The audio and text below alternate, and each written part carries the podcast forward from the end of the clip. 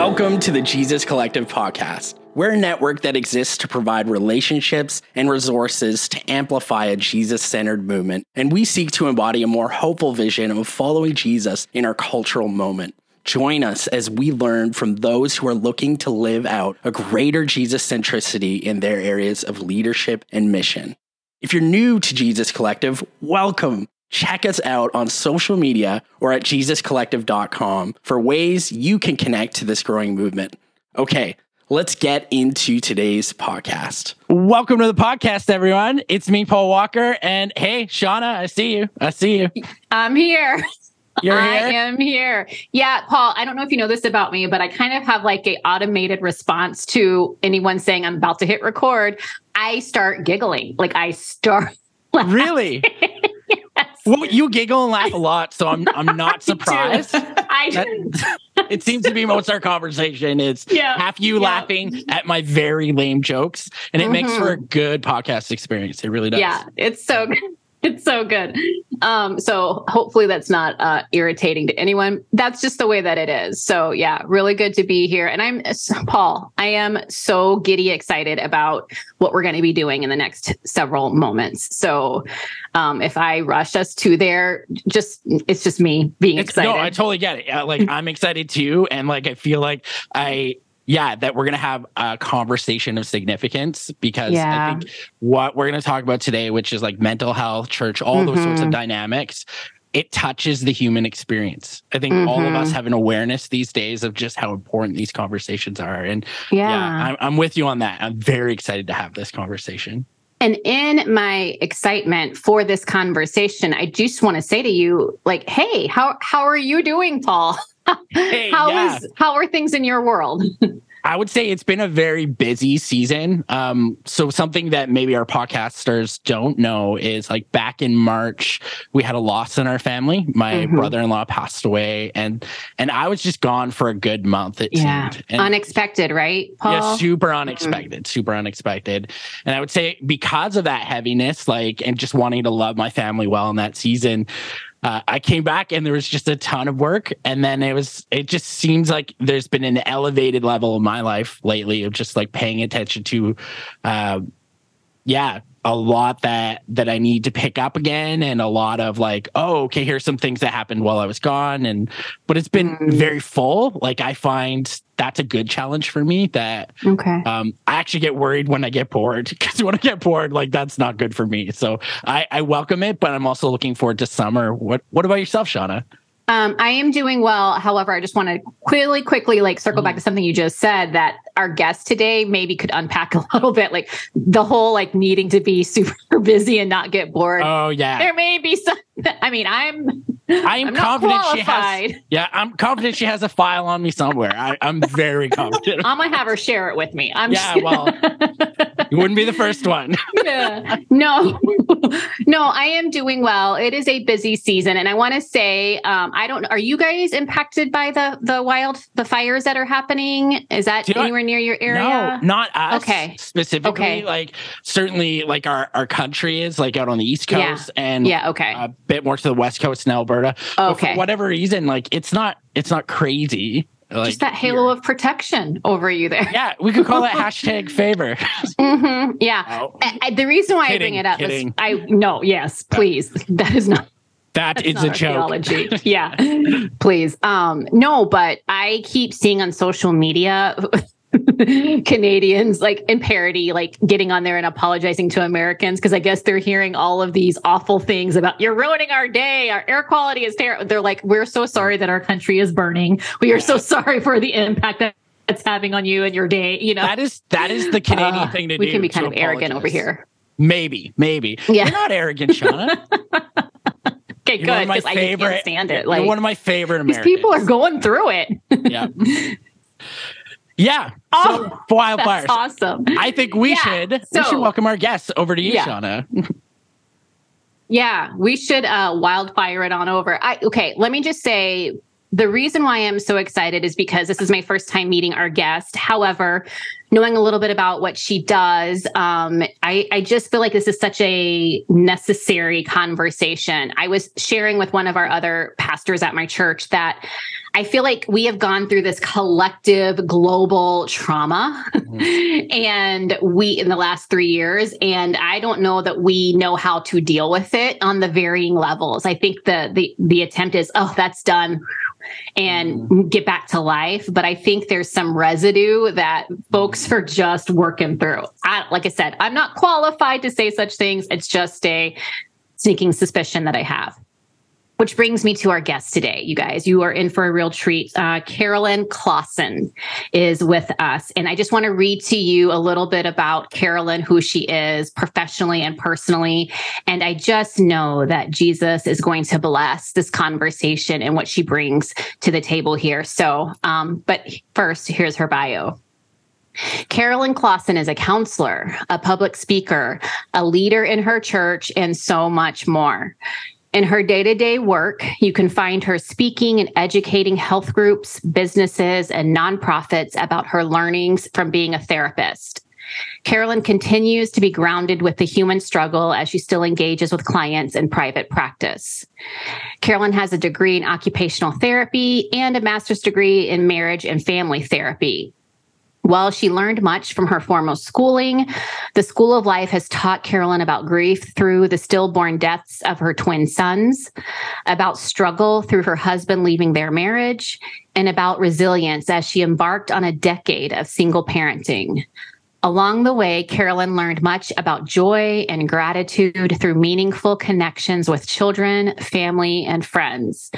Her clients are also her teachers as they process their struggle and demonstrate courage and strength in therapy sessions. Carolyn lives in Winnipeg with her husband, and they live as two families who are one with five adult sons, four daughters in law, and a grandson. She enjoys Thursday morning lattes with her friend Mary, monthly care group times, and weekly family suppers. She loves bird feeders, Ted Lasso.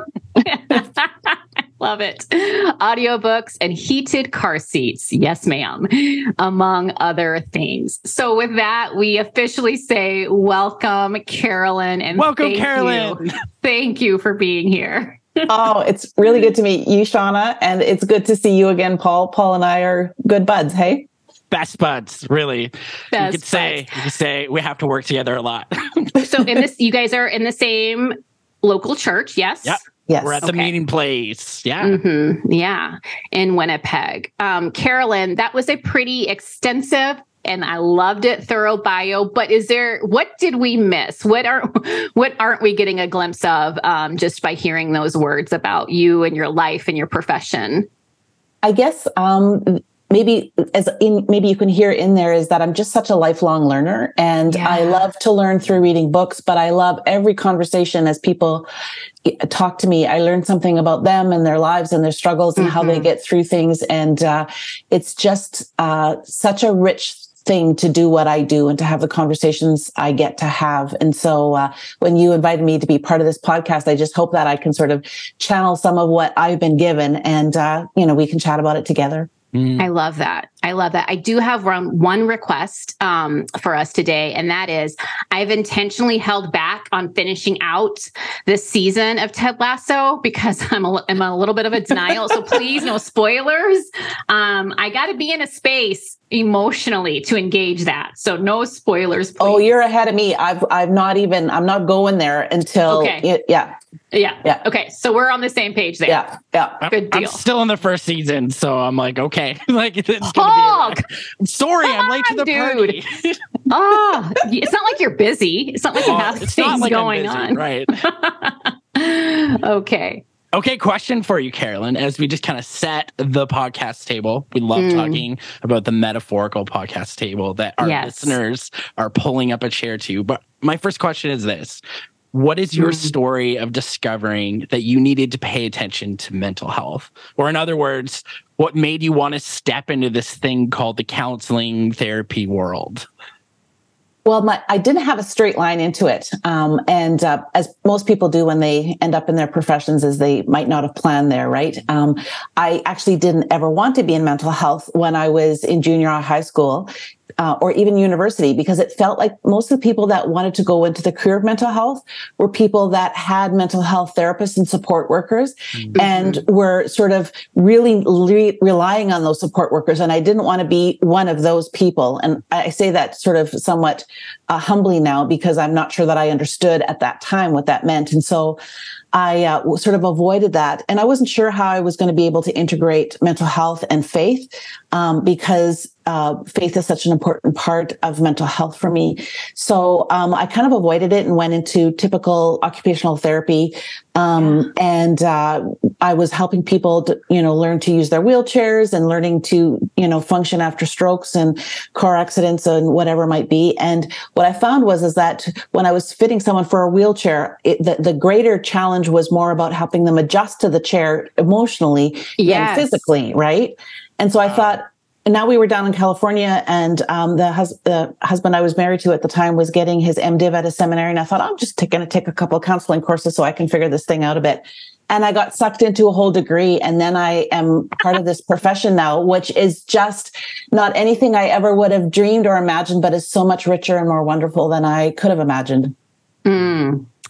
I, you hear me laugh and giggle. I just, I love the way you, you paint that picture. I kind of got sucked into it and it's been like this life changing thing. Um, so that is gorgeous and beautiful. Um, and like I said in the intro, I'm so excited that we're having this conversation in part because I really do believe, Carolyn, that we have collectively gone through this really traumatic thing that I don't really? know if everyone really? is handling well. um, even within the church, and maybe even especially within the church. And so uh, that leads to, to, our second question for you today, um, because there was a time in church history where folks did not openly chat about no. mental health challenges. Um, and so I don't like the way this question is being framed as in, because we're going to say, do you remember those times? As in, I am not that old. Years, do you remember? But maybe but prior to the pandemic maybe maybe just back then like it just it wasn't something that we really talked about. Maybe it some it seemed at least in my experience like it was a questioning of our faith if we were to yeah, kind of talk about yeah, mental yeah. health and stuff. So how has that changed and why do you think that is?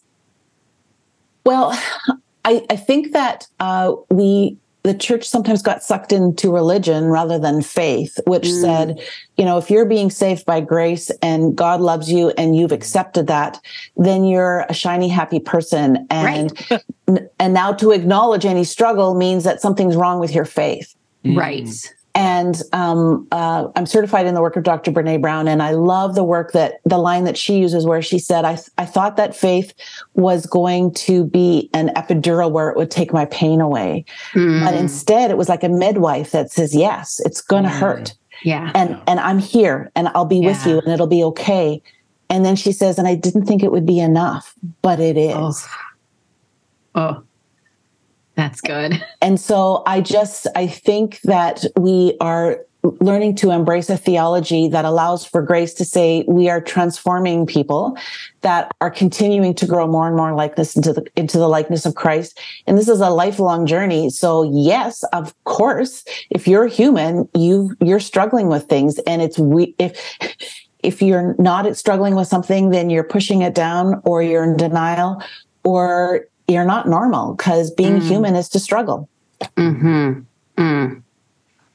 Yeah, and I, we could spend several moments here. Um, so I'm trying to also be mindful of our time as we as I have follow up questions. But I wonder if um, shame plays a part in it. You know, when, mm-hmm. when people think, oh, I'm showing a lack of faith by admitting that I have these real problems because we live in a real mm-hmm. world that is fallen. You know, like instead yeah. of like logically understanding that, I wonder if shame has a part to play in not wanting to address or talk about these issues within the church.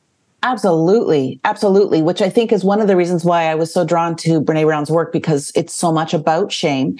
Yeah. And and and the gospel gives us a golden opportunity to speak about shame and to name it and to acknowledge its power and to say that's that's the number one tool of the evil one and let's name it and recognize it and once we name it and recognize it, then we can make choices about what we want to do as we feel it rather than it having pulled the strings of our lives because we're not willing to name it. Yeah. Mm-hmm.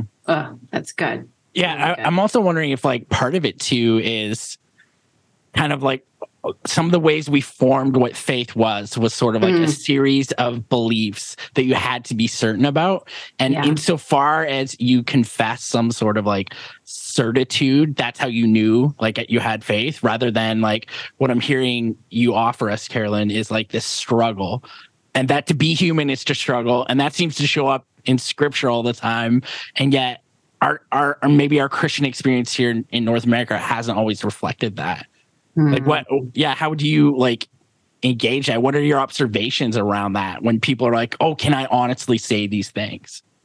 Oh, I so get that. Right. Uh, that's one of my my favorite areas of therapy is when people come in as believers saying, "I'm struggling, but I can't tell anyone because." Mm-hmm. Uh, like it would be bad, right? And I'm mad at God, and for sure I can't. That dare I dare say that out loud to you? Right. right. And I'm like, have you read the Psalms lately? mm, come on. Yeah. Right go away and take a look and understand that struggle and anger. And and I have a picture in my office of this great big hand which I you know is enormous hand. And there's this little figure that's um you know about you know 1 inch compared to the hand. And his the hands are beating the hands of the the the fist right? Mm. uh, and and it's just such a beautiful image of you can rail and God's got it and God can hold it. Mm. and as you can rail and as you can name the struggle, often, and particularly with the presence of God, who is a representative of Jesus with you in that space, that struggle then becomes shared. And often when it gets the light of day, it changes how it's seen. Mm-hmm. And like shame loses its, its power when um, shame is spoken. And yeah. it's a beautiful uh, miracle, uh, which never fails to amaze me and humble me as I engage clients and groups in that work of let's name it and let's have it lose its power yeah. so that we can more boldly be who we are as these incredible creations in, created in, in the, the image of God. Yeah, yeah. Shame, if left uh, in the dark, is just going to fester and cause it us does. more sickness. And then when we bring that exposure to it by naming it, it's just like the freedom of the light can come and, and begin the healing process. Yeah. I love that. Yeah, yeah. And I I spoke with somebody recently as I was leading a workshop, and she said I I had a really messy abusive um, marriage that I left, and I got divorced, and I'm on the other side. And as I had to change churches because of you know what happens after a marriage, she's I was looking to the all these churches, and she said there wasn't a place for this messy, broken person to go and I mm-hmm. like everything was shiny and happy there. And I just, I couldn't find a place where I knew that God loved me as, as much of a mess I mm-hmm. was. And, um, it was so delightful when she walked into our doors and, um, yeah, I think the first Sunday they were, they talked about, you know, struggle and sin and pornography and how people deal with it. And she's like, porn from the stage in the church, in the church during a sermon. This place this place welcomes messy people who mm. are not finished products and um, yeah. and i i think we're all unfinished products we just need the courage to say yeah buddy me too yeah mm. yes oh. Oh. So, well, speaking of naming things, mm-hmm. let's name something that all of us, as Shauna hinted at before, this collective trauma that we could maybe call COVID 19, maybe call it pandemic, maybe call lockdown, whatever you want to call it. Mm-hmm uh, that these last three years we've been through. Like, tell us, like, how has this affected the mm-hmm. conversation mm. around mental health, especially in the church community? Um, do you find there's more of a willingness to talk about these things, or do you find like we we entrenched ourselves? Like, share your experience of walking through this, and as someone that was asked often to speak to it. Well, I remember when uh, there was a day when I moved from one house to another. And the day that I moved in, it was just havoc. Like it was chaos in the house that I had just moved into. And I felt so wonderful inviting company in because like of course you expect a mess. There was no putting on airs because yes it's chaos but who would ex- like i didn't have to apologize for it. And i right. feel like the pandemic did a little bit of that where to say i'm a hot mess with mental health but people are like well of course. And so yeah. we had this practice of saying it's a pretty normal time to be struggling. If you're not struggling that's weird. It's a normal reaction by a normal person to a global crisis And so we had permission to start wrapping language and having conversations and mm. checking in even at the workplace of how are you today and what are you able to do and where is your family at and how is that going to affect your workday? And people were asking those questions in ways that they never had. And mm. I, I love that people got a chance to practice being in that space. And what I hope is that now that the pandemic is over and I'm using air quotes. Totally gone. Totally um, gone. no that people issues. that people don't look to switch back. Like i think that can be a beautiful mm. uh, redemptive part of the pandemic is we developed language and conversation around checking in with each other and assuming that there may be problems and that's okay. And that is allowed to shape our relationship in this moment in this conversation. And and i think we need to not lose that Mm-hmm. Yeah, tapping into what you just said at the end there, um, not losing that. I I wonder, and again, I'm in I'm in the states, so I'm in America, and you guys, and maybe it's different because you guys seem to be a lot better off in so many ways. However, let me just say, um, I feel like here people are kind of trying to rush like there was that acceptance of we've all gone through this collective thing. It makes sense that we're struggling, not doing well. And now people are kind of, I feel like trying to rush past that and be like, nope, that's done. That's, that's over. Um, is there danger in that? or, or is it fine? It's fine. There's a, re- it's fine. There's a reason you ask that question, right? yes.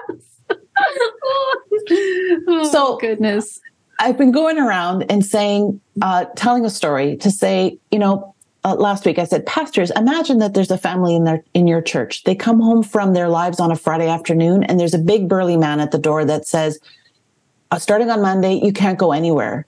Uh, if you have jobs, figure it out. Uh, they have to go to school. No, stay at home, figure it out.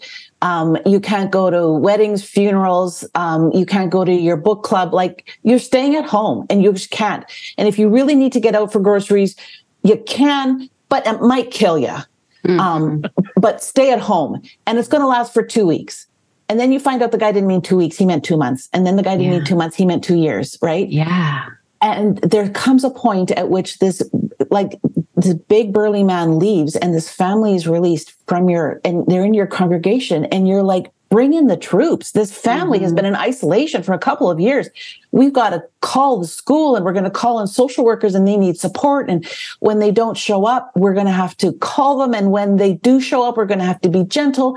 And when their kids are struggling in school we're going to have to rem- help them remember that of course like we're going to have to give this these this family years of support because they had years of trauma and of course, we would do that with that family that happened in our church.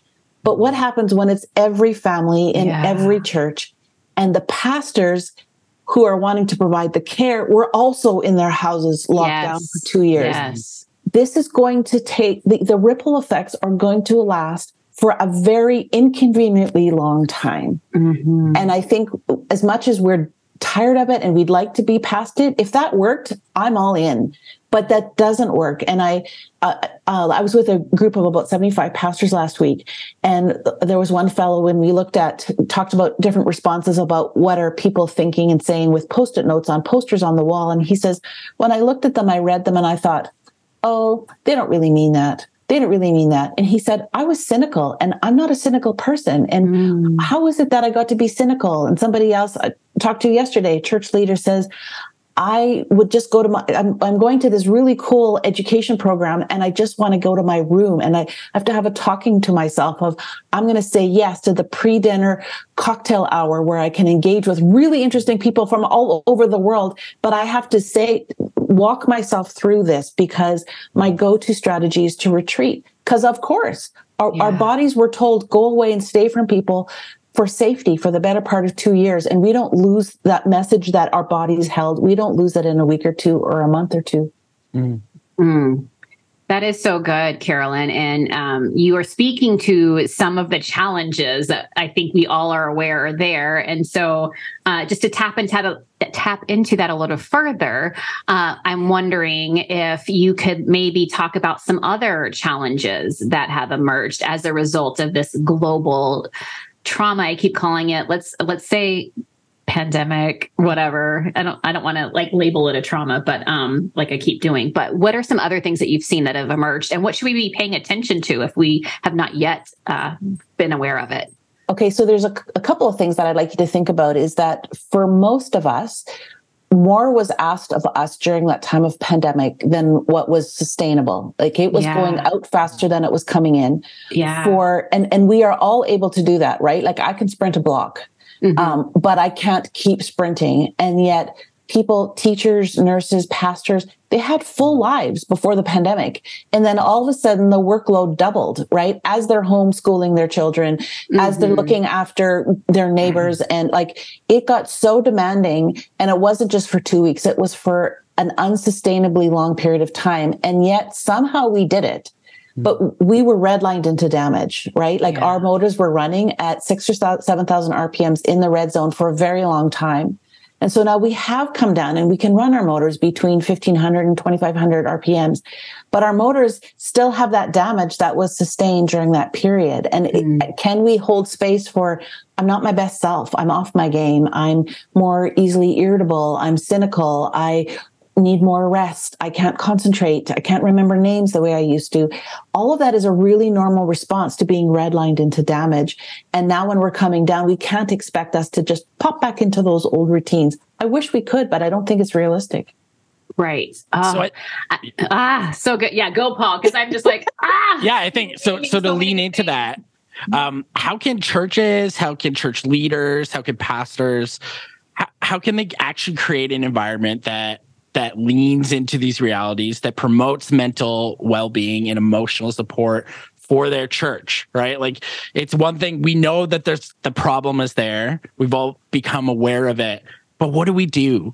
And like, uh, what does that does that require some reimagination of how even we do church or faith or community?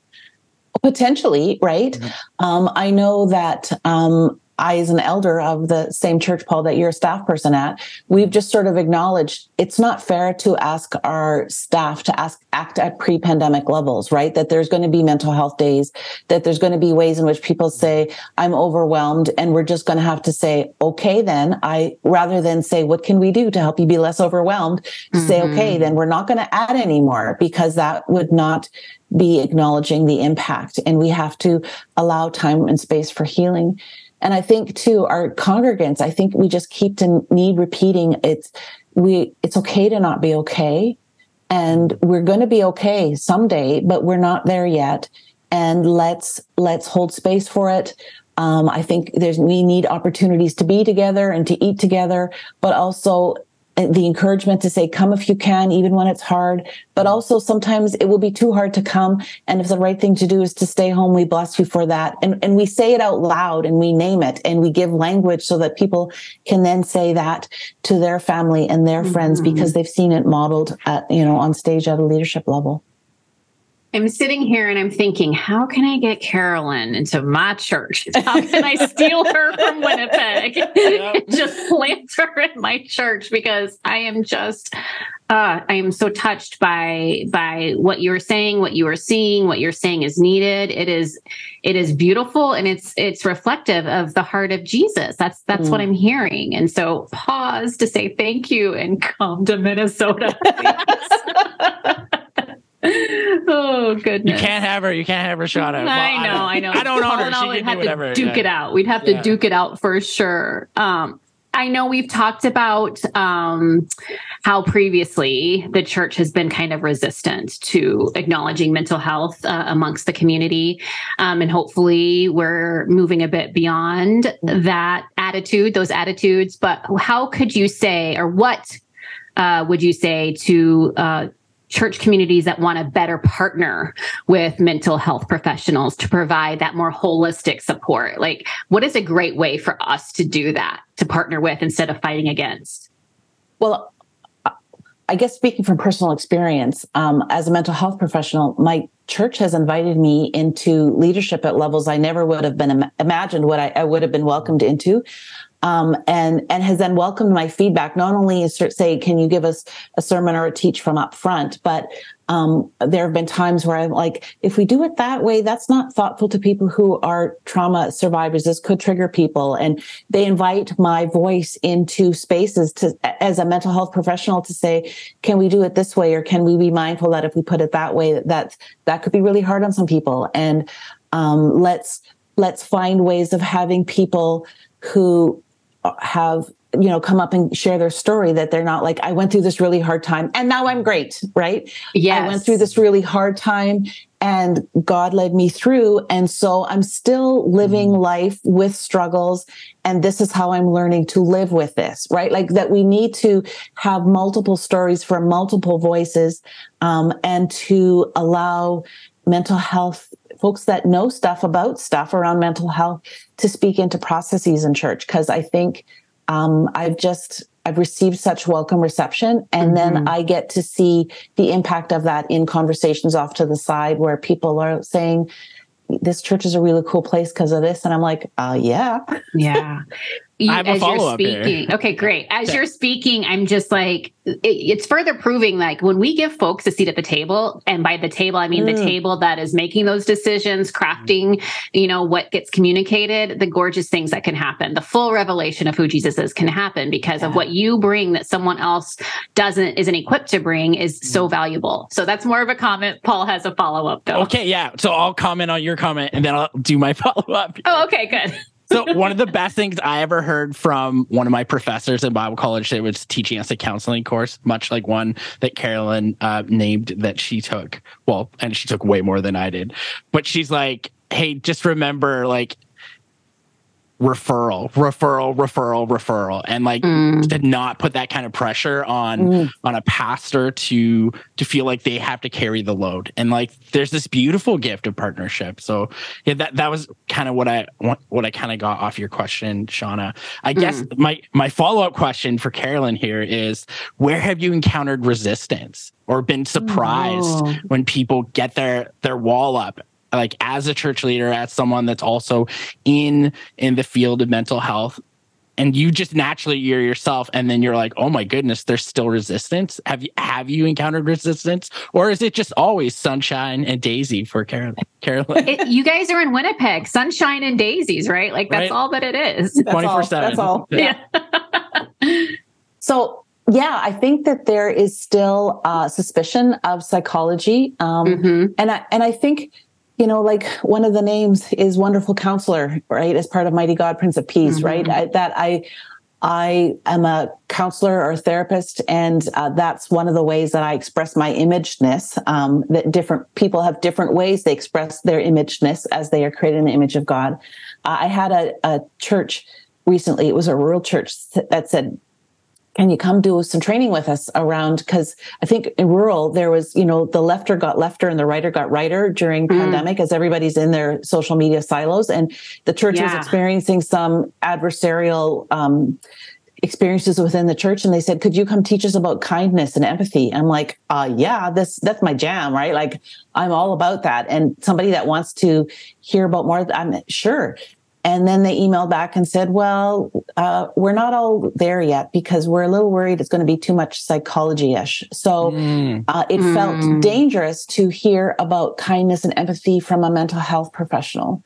Mm. Um, and I don't think that it stung because I like I was really grateful that they recognized it didn't fit for them, and I would want to do something that fit. I would want them to do something that fit for them. But I I think that there that's just sort of illustrates um, some of the the the dangerous aura that psychology has yeah. that's and and i think you know god created all good things and um, so often when i learn stuff in psychology journals it's like oh well that's why that scripture exists like god mm-hmm. knew that mm-hmm. millennia before research knew about this mm-hmm. the value of breathing and you know um, allowing yourself room to grow and being angry but do not sinning in your anger which is this whole other skill like scripture writes about this stuff that we we we talk about like their discoveries um, and so yeah. we discovered it. Yes. Yeah. Humanity. yeah. Well, yeah, that's the chronological snobbery we have, right? Is that like, right. like humans have been humans since there's always been humans. Yeah. And like we can't look back in time and say like, well, they just didn't know yet. It seems like they still have gifts to offer us, like in the Psalms, yeah. like you said. Yeah. Like yeah. be angry and do not sin. And like, yeah, I'm thinking, oh yeah, there's a whole like neuropsychology field about that, about yeah. and like and yet here it is offered simplistic simplistically to us, but mm-hmm. beautifully. And I think yeah. that that tells me to honor some of the gifts that we have received throughout history. Hmm. Amen. Yeah, I always say humans are going to human. You can always count on us for that. yeah, Yeah, and I, I I feel like kind of what we're saying here is is so many times um faith or um yeah faith let's just call it our faith we feel like it's in competition or like combats you know psychology and or the mental sciences and health and all that and i just that doesn't have to be the case because you said no, god no. uses and yes. has used yeah. for all of eternity some of this stuff and so i think that's maybe a a roadblock that some people have to get over mentally. Mm. But speaking of empathy, um, I'm sure that would have been a lovely uh, message for you to have given. And I'm sure you've given it in a variety of other ways. But how would you say, Carolyn? Um, because it requires an amount of emotional intelligence, I would think. So, mm-hmm. how can we grow that emotional intelligence and therefore walk in or exhibit more empathy for one another? Because I do think that's something that is so necessary in the very polarizing spaces that we are all living in. Well, interestingly, uh, in these polarized spaces, in order to develop empathy for others, I think we need to first acknowledge and have empathy for ourselves in our own mm. struggle and oh. find ways of being able to be self regulated, to tap into the presence of God within ourselves, the Holy Spirit, and to bring our heart rate down with breathing, with focus, with, with our groundedness, because it's really hard to empathize with other people when we're pissed off and angry yeah. and agitated and wired up, right? Yeah. And, and these days, especially post COVID and in this age of where algorithms keep giving us more of what we're looking at and somebody else is getting the opposite because it's what they're looking at. The divisiveness is so high and are run to shame of if you don't think the same as I do, you're judging me. Like mm. it gets so agitated. I think first, like, how can I bring myself into a generous spirit to give the other person the benefit of the doubt, to really be curious rather than judgmental. Yeah, and the first, it's such a, an important part of of empathy is first just getting yourself into a place where you can truly be empathic. And most of us try to rush to that skill without mm. first preparing the soil of our hearts to be able to do that work. And so, how do I do that? Like, I want to prepare yeah. the soil of my heart, Carolyn. What do I do right now? I feel like I'm in a therapy session right now, just full disclosure. okay. I feel like this every time I talk to Carolyn. I believe it. well, I think sometimes I ha- I have my fit. Oh, I don't have my Fitbit. It's charging right now. Um, I have my Fitbit on. Sometimes when I'm like about to start a conversation, I'll check my heart rate. I'm like, oh, oh. 85. Probably not a good spot. Like, let me do some breathing and bring myself down. Hmm. Because what if I can't listen? Um, this this heart rate is probably an indication of how my body's wired up. That I may not be able to be in a calm place to be genuinely focused on another person. I saw your face go something funny, Sean, when I said that. That's because my son was trying to have some sort of conversation where I could hear. So I was like, uh, "Okay, I'm sorry." I wish it were more something that I was tapping into oh goodness. Real life real life. Hmm. Okay so so we can like we can check ourselves check our temperature all of that. How do we continue to have empathy in the midst of like a conversation with another person? Because i think like i totally resonate with the be still and know that i'm god. Yeah. i love it put on my worship tunes pray all the prayers but then i'm in the midst of a hard conversation how do how can I reset myself so that I'm not putting up like walls of animosity and yeah. continuing to actually be self-aware and aware of where the, the other person is at? Yeah, and just and and also just to make it a little yeah. more difficult, like because in those situations, I feel like things can get compounded and heated, and you're maybe yeah. a little triggered, and so it's a little harder to like remember breaths or you know all, all those things. Um, so yeah, so in the midst of all of that, so I think empathy is best practiced when we are able to regulate so that we can actually be there with and for the other person. And when we're wound up and the walls are up, we're not actually pulling that off. And so I think there's this moment where to say, can we take a break? Cause I need to bring myself down. I don't know about you. Um, and I think I'm forgetting that fundamentally, you know, we, we love each other. If I, you know, mm-hmm. to my partner, my husband, or to a friend, like we care about each other um, in a church meeting is like, you guys, we're all on the same team here, right? And we're mm-hmm. we're starting to act like we're not. Like, let's all get onto the same side of the table here. And, and and as I'm saying that, I'm really saying that to myself, right? Like this person isn't against me, even though my nervous system is acting like it is. Mm-hmm. Um, and how can I bring my nervous system down to remind I'm saved by grace? Um, Anthony DeMello says, "Behold the one beholding you, smiling." Mm. Um, and when I imagine you know, God looking, saying, "Oh, Carolyn, you're trying so hard. Good job." Right? Like, I just, it just, I, I get, I get less stressed, right, when I just feel His pleasure, and, um, and then I remember the other person is also saved by grace, and if they're fighting against something I'm saying, there's a struggle in there, and can I see that struggle, and can I honor their struggle and hear it and be curious about it, because that's where the real the real work is done and the real meat, the discoveries happen is when it's not going well and you can get curious about the block. That's that's the the this this I don't know the, the little kernel that just mm-hmm. um, can crack open and, and create such connection and growth with each other. I, I, love that. And and I think sometimes that's going to mean that we can't just like plow head on and you know, we're gonna have to take those moments just to okay you know, we're going to have to leave space in the margins there. Um, and so now I'm thinking about, okay, so let's, what if that, that person or the situation is like maybe a little further removed. Maybe I don't know their full character. Maybe I don't know. I maybe they don't love me because we don't know each other like that. And yet I can still have empathy and not escalate the situation and try to find value in them as a as a human.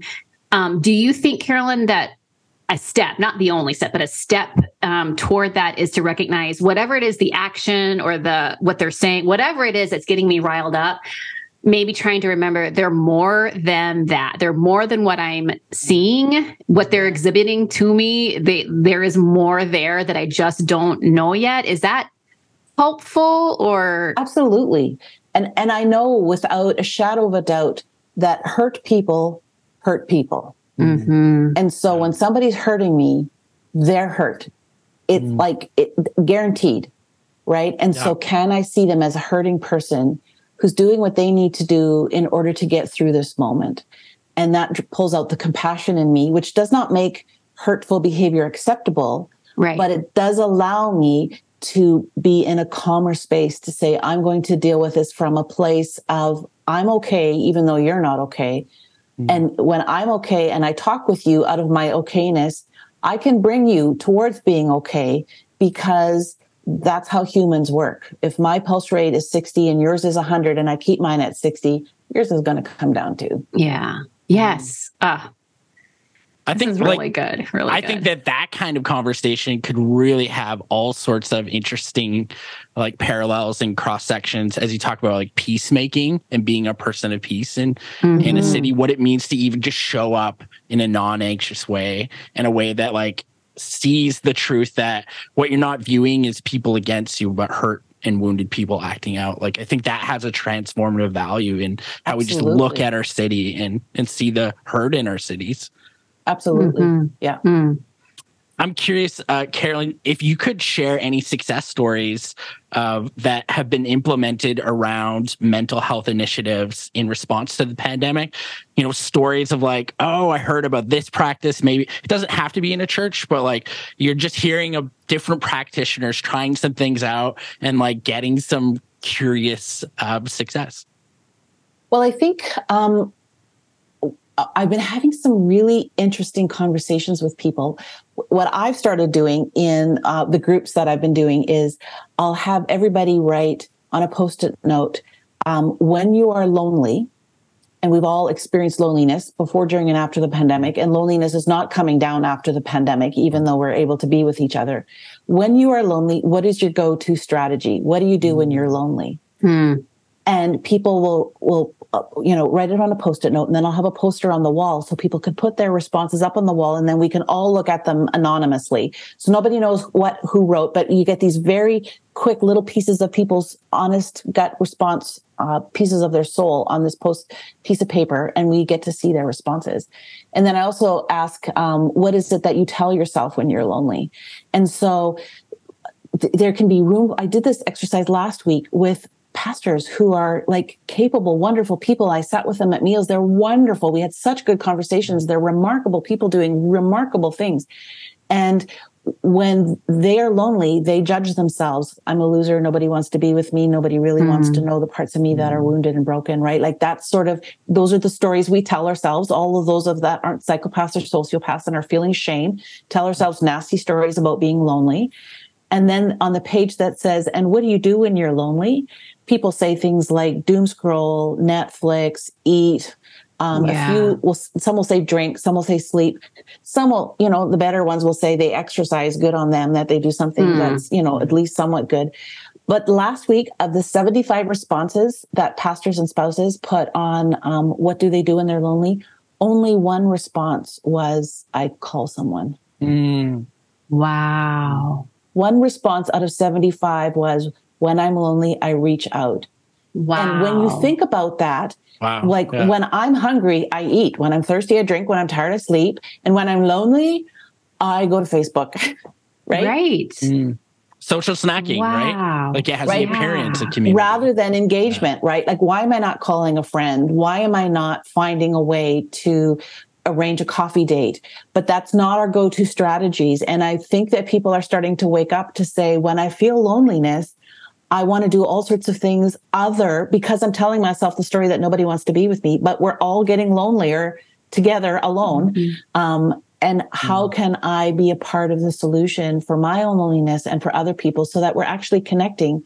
Because we're created in the image of God, Father, Son, Spirit, and they talked it up with each other and they supported right. each other and they were cheerleaders for each other and they collaborated together and they had this holy fun together. And that's how we were created.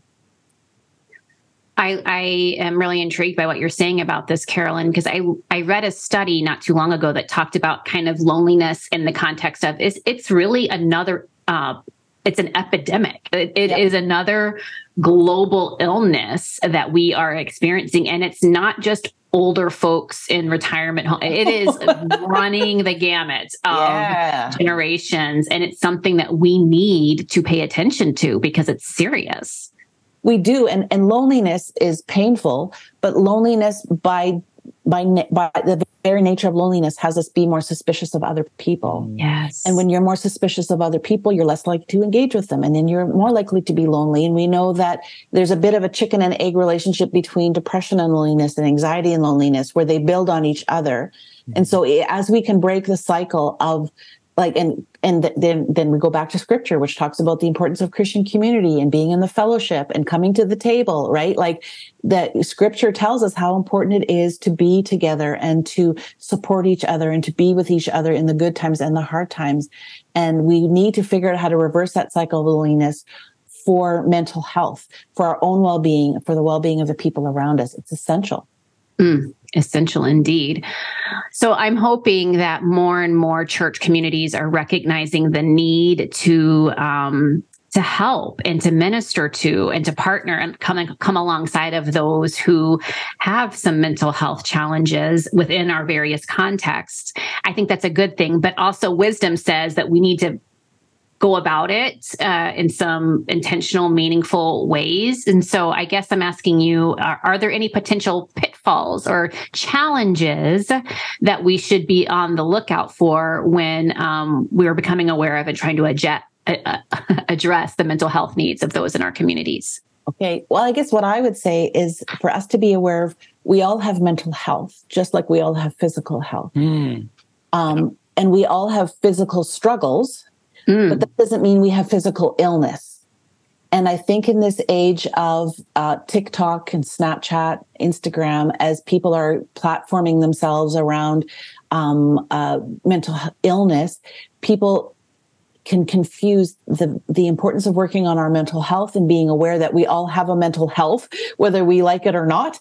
Um, that that's a part of who we are. Is that we have, you know, an emotional um, and spiritual uh, uh status and what is it and how can we take care of it like we take care of our health in other ways that we not just jump to pathology right mm. away that oh if you're having a down day you have depression right mm. if you're stressed yeah. about something it must be anxiety well yeah. yeah. you're anxious but that doesn't mean you have an anxiety have disorder yes it yes. means you mm. you have an invitation to work on the very natural human struggles of I was, uh, I think we, we sometimes call them dark emotions.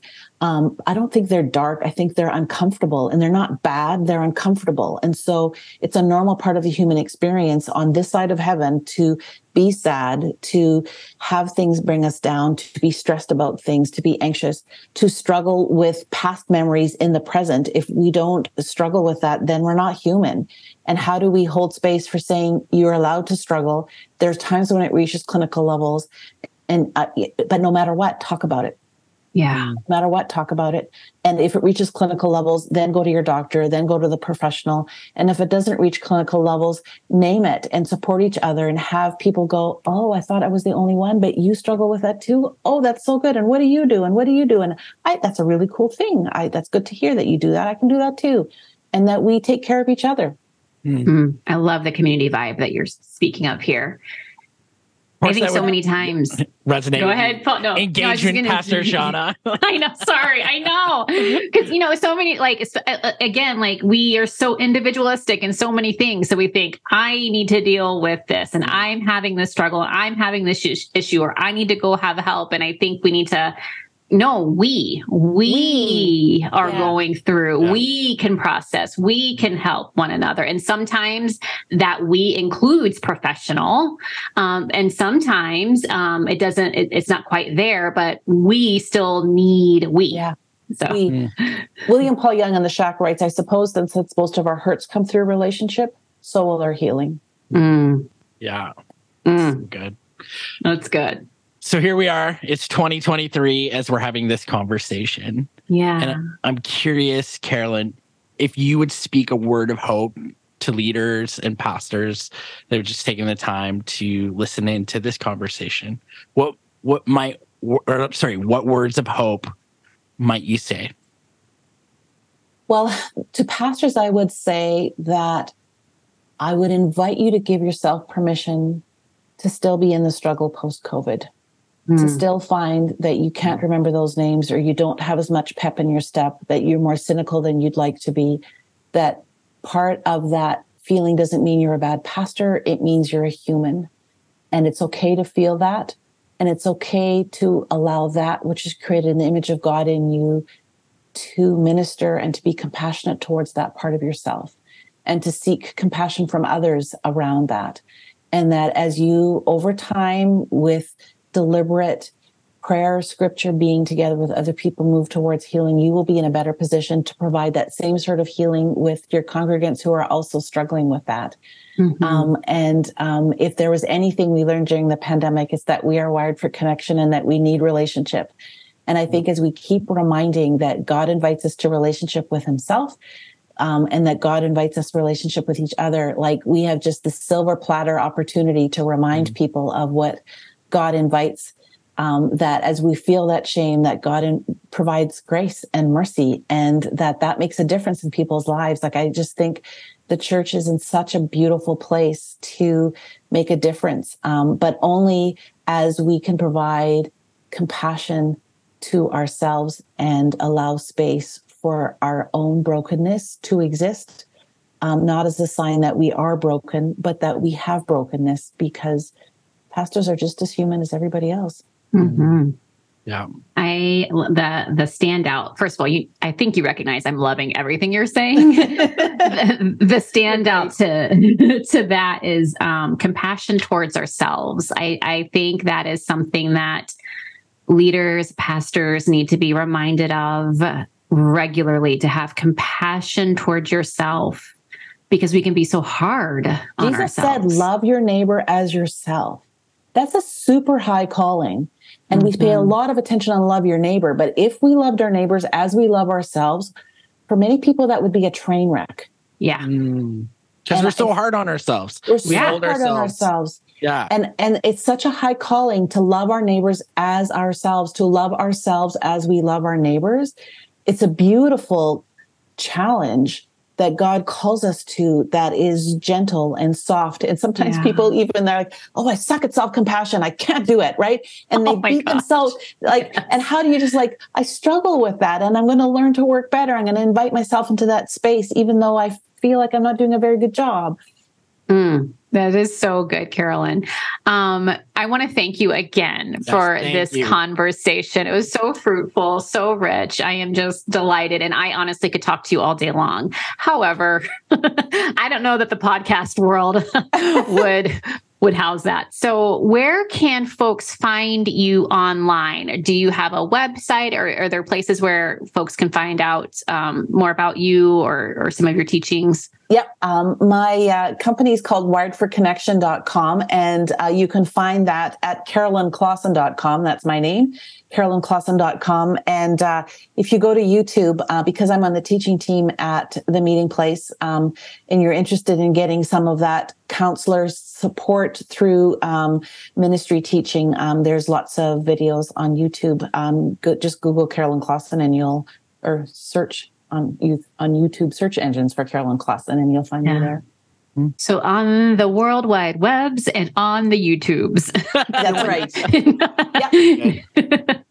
awesome. Well, I uh, want to again just say thank you. What a gift. And I am still, my brain's still thinking through how can I pluck you away from yeah. Winnipeg. I think Paul and I are going to duke it out and, and see yeah, what happens. That's our next meeting. Yeah. Maybe we might have to invite you for that. Your interest, you might. Your interest in engagement about mental health and the intersection it has with faith is a gift to me as people are curious from the church side of that and inviting that conversation in. So powerful, so beautiful. Um, and on behalf of all of my clients who have struggled with mental health and have struggled to find their way and place in the church, you, through this podcast, have given pe- people permission to take another step towards that table. So thank you.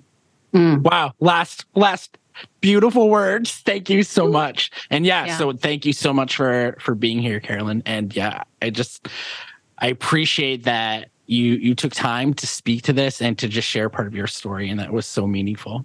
Mm. Amen. All right, to our listening audience, here's to keeping Jesus at the center. Thanks for tuning in.